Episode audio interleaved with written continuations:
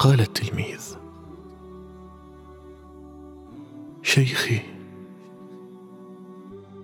أتقرب فلا أشعر بالقرب. فقال الشيخ ولن تشعر. فأطرق التلميذ باكيا مفجوعا يظن أنه مطرود. ثم قال شيخي دلني على الطريق. فما لزمتك إلا لذاك. فقال الشيخ داوم على ما أنت عليه من التقرب. فعجب التلميذ وقال مع عدم الشعور بالقرب؟ فقال الشيخ يا بني فرق بين الإيمان الجازم بأنك تقترب وأن تشعر بالقرب. يا بني كن على يقين أنك ما تقربت إليه تعالى بشبر إلا وتقرب إليك سبحانه ذراعا. وما تقربت إليه ذراعا إلا وتقرب إليك باعا. وما أتيته تمشي إلا أتاك تعالى وتقدس هرولا. يا بني. الله تعالى يتقرب إليك أضعاف تقربك إليه. فهو يحبك.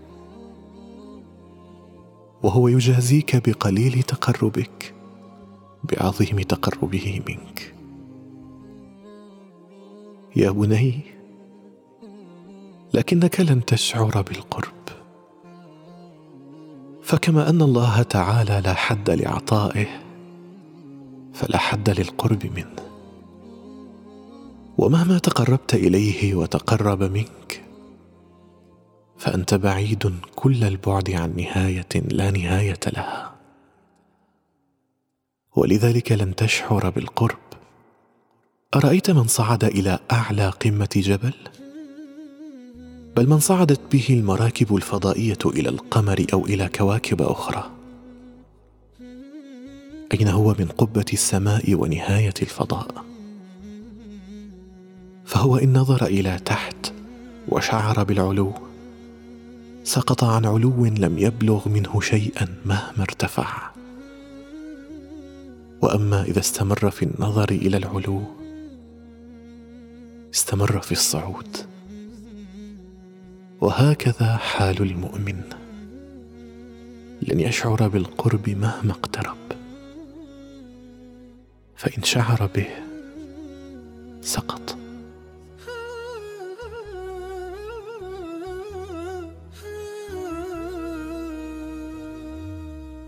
يا بني أنت في دار ابتلاء وغدا دار جزاء. ومن طلب الأجر قبل حلول وقته فقد ظلم. وأي أجر أعظم من تقريب المحبة والتلذذ بالمناجاة وحلول الرضوان عليك. فلا تطلبه الآن وادخره ليوم اللقاء. وجهت وجهي إليك الله مفتقرا. لنيل معروفك الجاري بلا مدي ولا برحت أمد الكف مبتهلا. إليك في حالي الإملاق والرغد. وقائلا بافتقار لا لا يفارقني. يا سيدي يا كريم الوجه خذ بيدي. بقلم الشريف حاتم بن عارف العوني.